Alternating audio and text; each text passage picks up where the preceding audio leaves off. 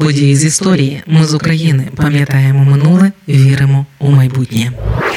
Українська Центральна Рада з Київської організації виросла до загальноукраїнської цього дня сто шість років тому. Це стало можливим дев'ятнадцятого квітня тисяча дев'ятсот сімнадцятого завдяки небайдужості українців, які з усіх куточків України з'їхалися на Всеукраїнський національний конгрес у Київ. Це був перший представницький форум українського руху. Передумовою до нього стало власне створення двадцятого березня тисяча дев'ятсот сімнадцятого року у Києві Центральної Ради після повалення тодішньої влади у Петрограді. Центральна Рада була громадським органом, який сформували з представників українських партій, наукових, освітніх, кооперативних та студентських організацій. Головою заочно обрали п'ятдесятиоднорічного професора історії Михайла Грушевського, лідера Товариства українських поступовців. першого квітня тисяча дев'ятсот сімнадцятого року у газеті «Вісті» з Української Центральної Ради опублікували повідомлення про скликання з'їзду для формування програми дій Центральної Ради. Цього ж дня у Києві відбулося стотисячне віче. Його учасники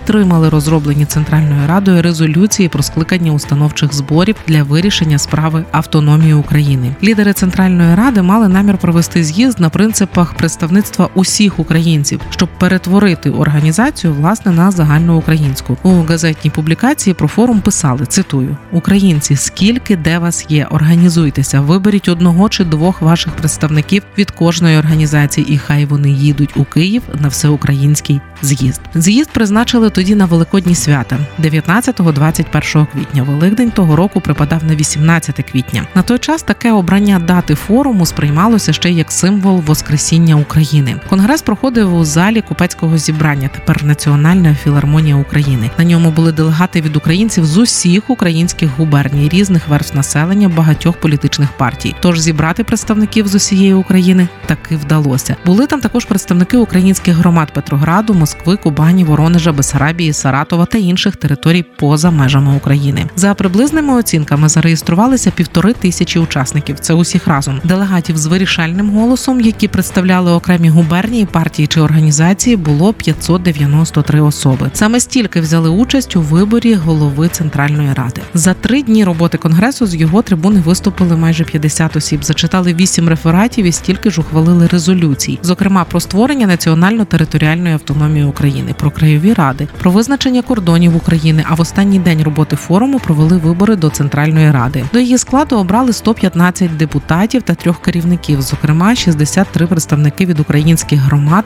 з губерній і великих міст, а також Кубані, Бессарабії, Петрограда, Москви, Ростова. Головою Центральної Ради таємним голосуванням обрали Михайла Грушевського, а його заступниками Володимира Винниченка і Сергія Єфремова. Цього ж дня обрали виконавчий комітет Ради, пізніше він отримав назву «Мала Рада» у складі двадцяти осіб. От їхнім головним завданням було довести до відома тимчасового уряду в Петрограді позицію України щодо українських державотворчих планів, боротьбу за автономію України. Центральна Рада отримала право додатково обирати до свого складу нових членів, і завдяки цьому вже після проголошення першого універсалу і долучення представників неукраїнських партій та національних меншин Центральна Рада перетворилася із національного, по суті, на міжнародний український орган. Ми з України. Важливо знати історію і розповідати історії. Найважливіше, що ми повинні дати нашим дітям – це коріння і крила.